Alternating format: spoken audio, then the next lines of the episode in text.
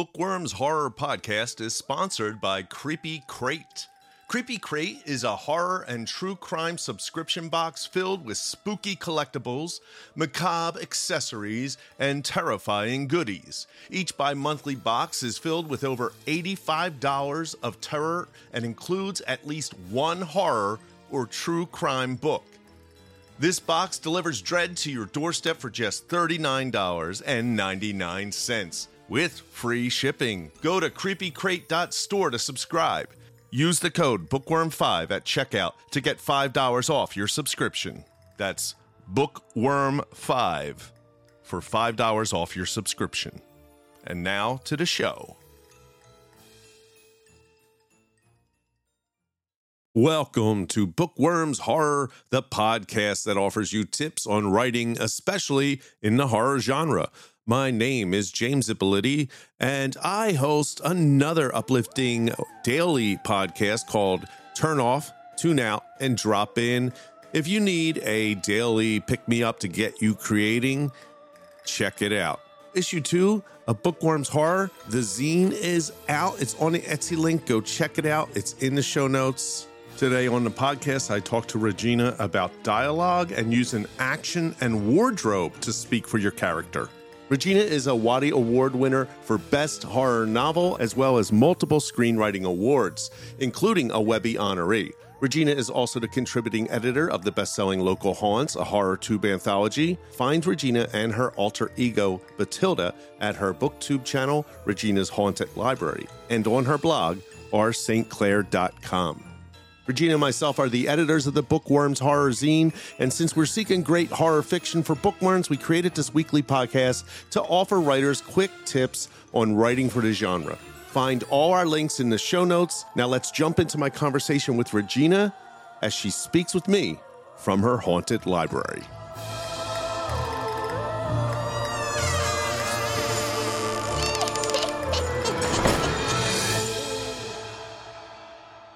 So this week we're going to talk about dialogue. We're going to talk about how to be a professional eavesdropper. Hmm. Right? Because I without think- getting arrested.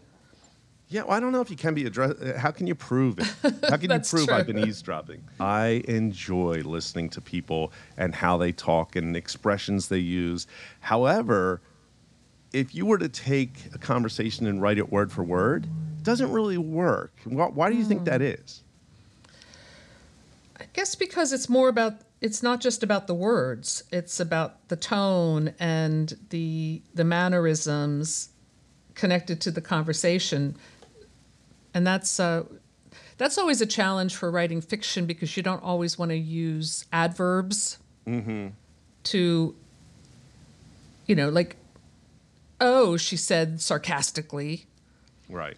what's a way of conveying oh and make it sarcastic an eye roll uh, i don't know something else Yeah. but yeah And, and I think the mistake some novice writers is that they do say, "Oh, I'm going to write just like this teenager talks," and when you put it down on paper, it's just a mess. Like Mm. there's an art to dialogue in in a book, right? Yes. Versus everyday life, and we don't normally. If you watch a film or a show or read a book, we don't talk like that. We, we all these words have been edited. And so, how do you come up with dialogue? What is your secret sauce? oh gosh uh, well dialogue it's what you're saying and then what you're not saying Yes, there's subtext. the sub the subtext of what you're you're saying and i think you you need to be aware of that because otherwise it's the dialogue can be very much on the nose one of the books i wrote uh, black magic i had a character who just talked and talked and talked and told a lot of stories. And then the guy who was with was ha- like listening but thinking this guy's full of it you know? So he would make these very every once in a while like these wry comments but the guy was so absorbed with himself that he didn't even notice the sarcastic comment i think when i thought about that dialogue i, I interjected these little wry comments without saying he said wryly, you know, because uh, I hope it was it would be obvious and like little jokes and that kind of thing. when I wrote the dialogue for my vampire story set in Appalachia, and I was happy. It's called Code Red. I was happy that a lot of people liked my uh, my character Silas Cooter, who was this old coot, so that name kind of fit. Uh, Vietnam vet, old guy, and he had like every line was some kind of uh, Southern expression. And I really had fun coming up with that dialogue. Like he would say things like, "If that boy had an idea, it would die of loneliness," you know, this kind of stuff. And and I picked Joe's brain because he's from Virginia and he's you know been around a lot of hillbillies, uh, a bit of a hillbilly himself. so he would, I would ask him for some of these, and I, I would die laughing because I had never heard of a lot of them. But and then some of them I did research. I went online and, and like looked up Southern expressions, and then I would ask Joe about it. He's like, "Well, I heard it this way," so I would change it a little bit, and that was a lot of fun. So I enjoyed the dialogue, working on the dialogue in that book. But I don't know, just kind of keep it natural. If you have your, I think it, be- it begins with the character. If you have the character down, think about how the character talks, Yeah. what they say and what they don't say. I think another thing you brought up like the adverbs, but it's also like you don't have to run around saying like John ran out of the house and he exclaimed like you like you know Oh, like right. Mhm. all these other ways like he yelled like if you're writing it and the story like you'll understand that they're angry like he said angrily like you said like it's okay to just use he said she said in places that would naturally occur like when the, the, the conversation gets quiet you can say he said she said because the trick is that those he says and she says if you do it well will be invisible to the reader Right. you know Right. it will be just that's you like I- think you hear that more on audiobooks than when you're Hmm. reading when audiobooks you'll hear he said she said a lot but in reading it you don't see it really Well, I remember when I was in school, and this was, of course, a long time ago, uh, we were taught to try to find other words besides said. You know, like, that's ridiculous, John ejaculated. You know, that was, if you read, that's actually a word. i know it means, is you i know it is we used to laugh because in i went to catholic school Oh, I, I bet you had fun with that one. Yeah, the principal would come on the speaker and be like, "You could say a prayer or an ejaculation, something like that." Uh, Oh, my God. yeah, and the kids snickered. of course. but yeah, I think that people now just advise that you use said, and a good editor will catch that. And there is that when you have he said, she said, but then you can, if you're establishing a conversation back and forth, you don't have to always put who's which character's speaking because it's understood.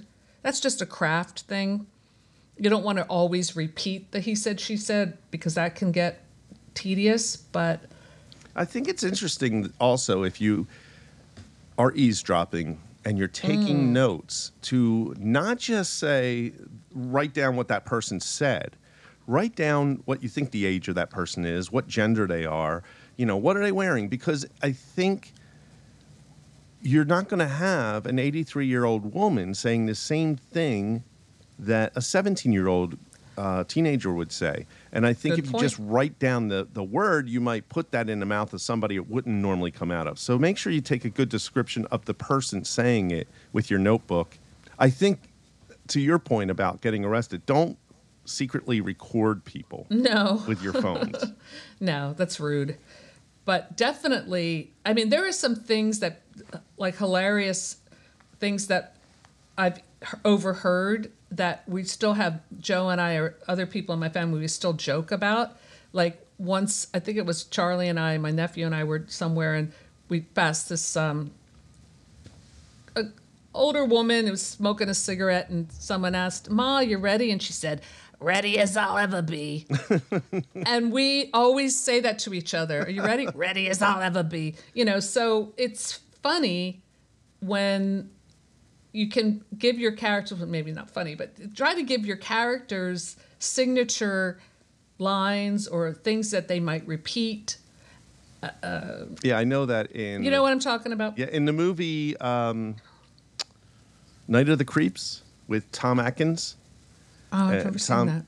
Uh, it was just at the Colonial, and I, they did like a whole Atkins night where it was like three Oh, okay. movies, and uh, that was one of them. And his line was "Thrill me." Like when he would come, he was a cop that would come into the crime scene, and when he walked in, he's like, instead of saying "What's going on," he would always say "Thrill me" in every scene that he's coming onto the scene. It was cool. And they had little um, beer. What are they called? That you put your beer in to keep it uh, cool.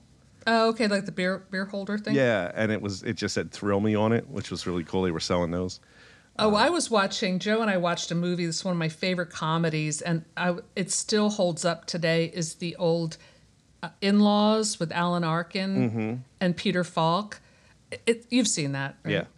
It's hilarious. And there's this one thing, and Joe and I have been saying this to each other, where Peter Falk they're driving down the road in Honduras or wherever they're at, and Peter Falk is like, they're getting chased, and he's just like, okay. And then he turns the car, like does the car like in a spin, and every time it's like, okay. That's And- totally Peter Falk too. It's, It's totally Peter Falk. But interestingly, after I watched it, I did a deep dive on YouTube about that movie, and there was an interview with Alan Arkin, and he's like, it, he said we improvised very little. It was all in the script. really Yes, it, the serpentine thing, which is so hilarious. And he said the only thing he remembered is Peter Falk tells this crazy story about getting a chicken sandwich. Like they're in in horrible danger, and he's like, "Did I ever tell you about the time?"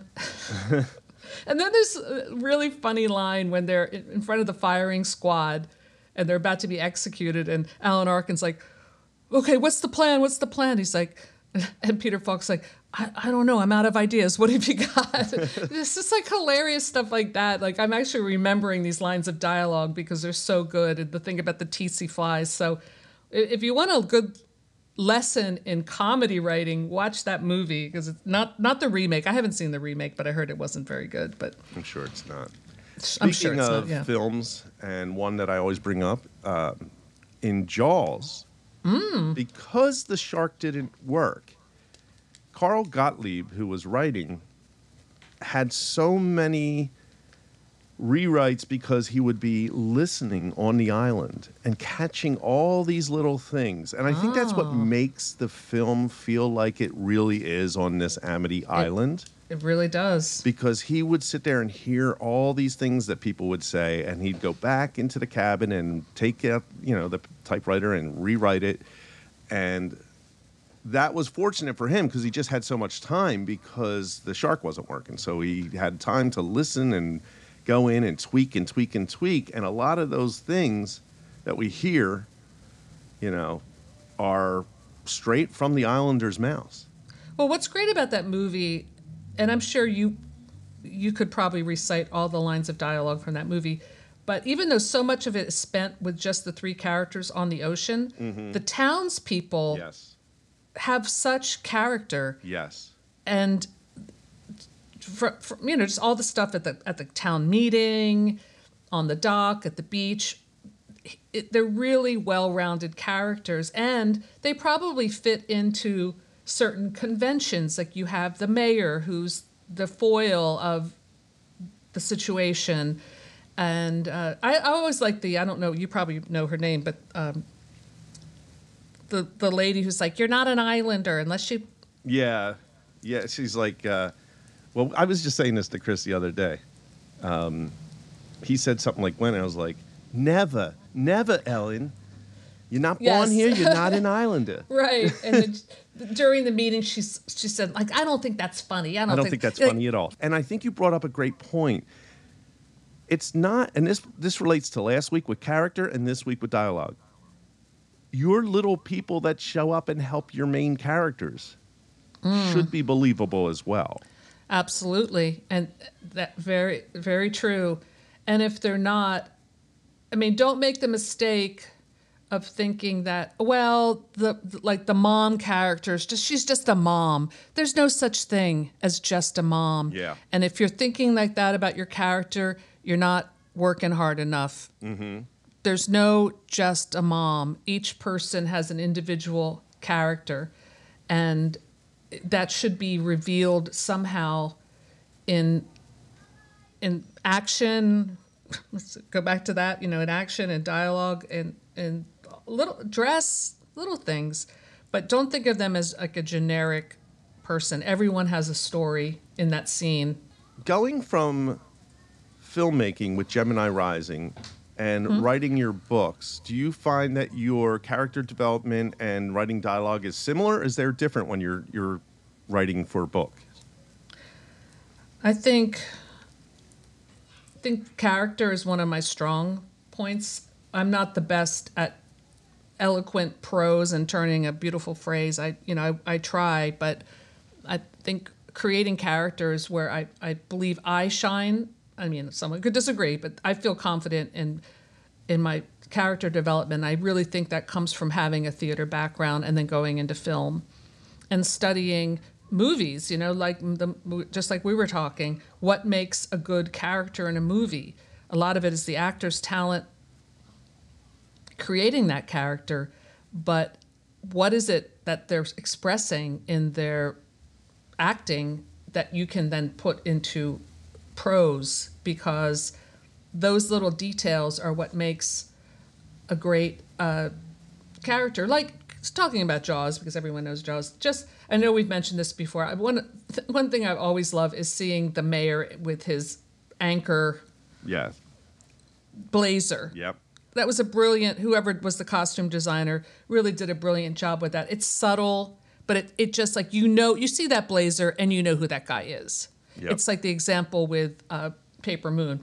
You know who that character is from that action. You see the blazer, and good costume designing, uh, you know, does that, enriches that character and can shape a character. Well, you can do that with your writing by describing what they're wearing. Make it really specific. If you have a person like like we sat next to this uh, couple in a restaurant recently, and the guy they were kind of like snooty about us sitting so close to them, and we kind of picked up on this vibe. And then when we left, Joe's like, "Well, what do you expect with a guy who doesn't wear socks with his loafers?" and I was just like, "So not everyone would think that way about a guy with wearing." Uh, you know, not wearing socks with his loafers, but you could add that to your character description and it could say something about that character. Yes. You know what a great movie is when it comes to costume design and character development is Burn After Reading. Oh, I love that. You have Malkovich, John Malkovich. Oh my God. I know what you're gonna beginning say. Of the film is in this like expensive suit. His shoes are shined. They're perfect. By the end Mm-hmm. of the movie, he's in a bathrobe and his underwear, wielding an axe. exactly. And it's like just in costume design, we saw this arc of this character throughout the movie. right and that's and that's brilliant costume design in in accordance with the character and the actor when all of those elements are in place you've got a great film or you know and you can do that with your writing.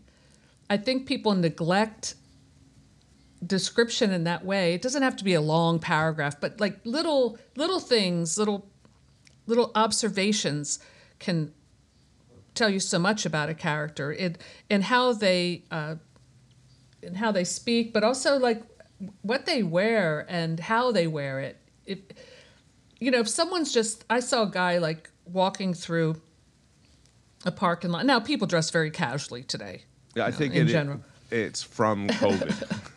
I think it's from COVID. Yeah, like I'm seeing, you know, pajama bottoms and and slippers, you know, dragging feet Well, through the parking lot you, kind of thing. you recall Crocs. No one would be caught dead in Crocs.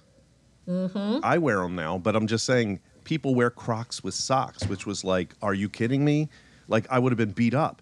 I know. It's literally so laid back today. I know. I, I was passing a group of high school girls, and they were all wearing like what looked like pajama bottoms or sweatpants, Yep. and and like and, and the shuffling the feet. And I'm like, wow. Even when I taught high school, like it was less than 20 years ago, people would put in a little effort. That's gone. Those days are gone. That's gone. So so someone who meticulously dresses up tells you something. Like one of my favorite uh, serial books that like a mystery are the McNally books, mm-hmm.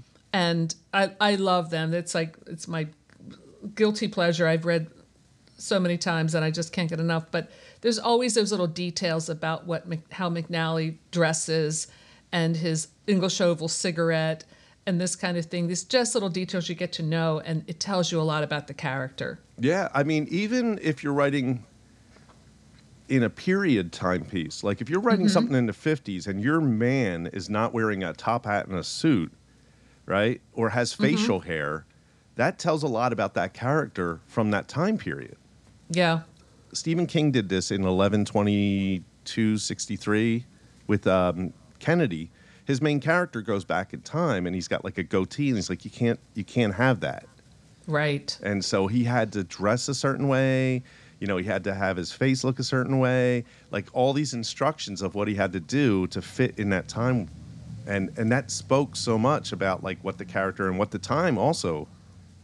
Yes, and uh, because I do costume design in my other life, uh, I very I get very annoyed when they get the period wrong, Mm-hmm. and they so often do. Like I was watching, and it's not a bad film, The Pope's Exorcist with Russell Crowe. I don't know if you've seen it. no, someone told me I should see it, but I haven't seen It's it. It's good. I enjoyed it. I, I don't want to highly recommend it because you might hate it, but I- I got a lot out of it. I thought it was fun. But it's supposed to take place in the late 80s. Mm-hmm. And the mom character looked like she's, she stepped out of today.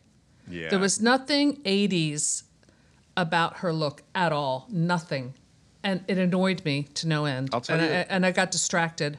If you want to see good costume design for the 80s, there's the series called The Americans, Okay. and that's with um oh, I love her, but she's uh what's her name? She was uh, Felicity.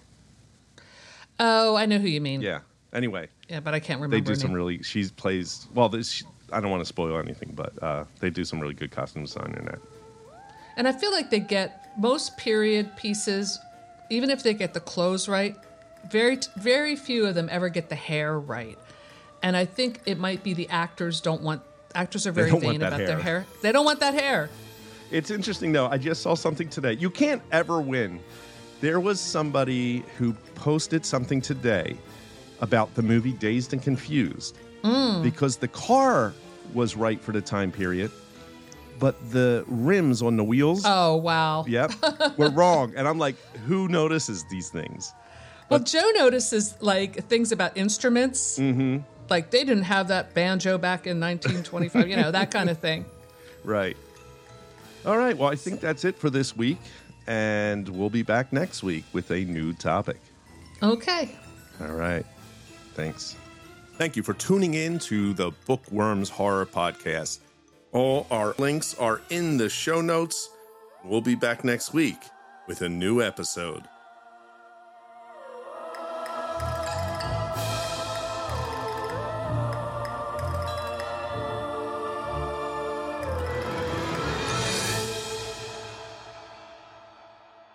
Bookworms is a Gorilla Delphia production.